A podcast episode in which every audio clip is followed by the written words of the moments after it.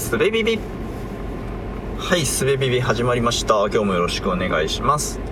えー今日は半濁音の感覚が欲しいっていう話をしようと思うんですけど。はい何のことかは説明します。えー、ひらがなにえっ、とひらがなっちゅうは日本語の音なのかな？わかんないけど。静音と濁音と半濁音ってありますよね。静音は澄んだ音ですね。えーっと、ハヒフヘホに対してバビブベボっていう濁音があって、パビブペポっていう半濁音があると。まあひらがなの右肩に点々がついてたら濁音で、丸がついてたら半濁音だっていうのが、えーっと、共通認識だと思うんですけど、えーっと、濁点を、えー例えば、あいうえおみたいな、濁音が存在しないっぽいやつにつけたときに、どんな発音しそうですかっていう想像は僕らできますよね。あー、あーに濁点つけたら、なんか、あーって読みそうだな、みたいな。なんか漫画でも、あいうえおに、えっと、濁点つけて、なんか、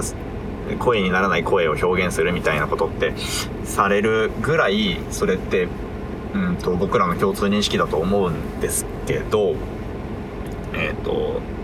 なん、濁点をつけたらどのように発音しうるかみたいなことが想像できるっていうことが共通認識だと思うんですけど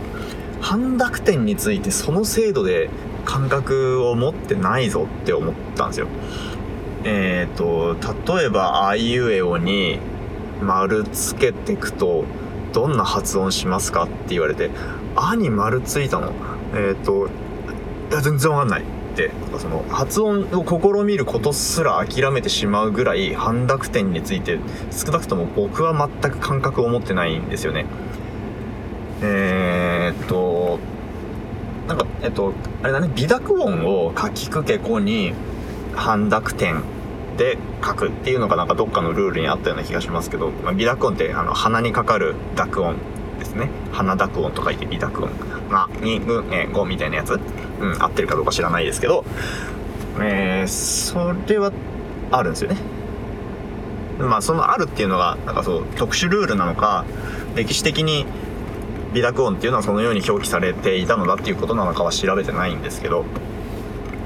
うん。でで思ったのがその微濁音が、えー、たとえそうだ例えばそうだったとして他にも半濁点がついていたひらがなってあったんじゃないかなっていうことなんですよ。これ調べてないんですいません。適当に知らないことを言ってますけど憶測で話してますけど。うん。もっと半濁点がついた音っていうのが存在する時代に生きていたら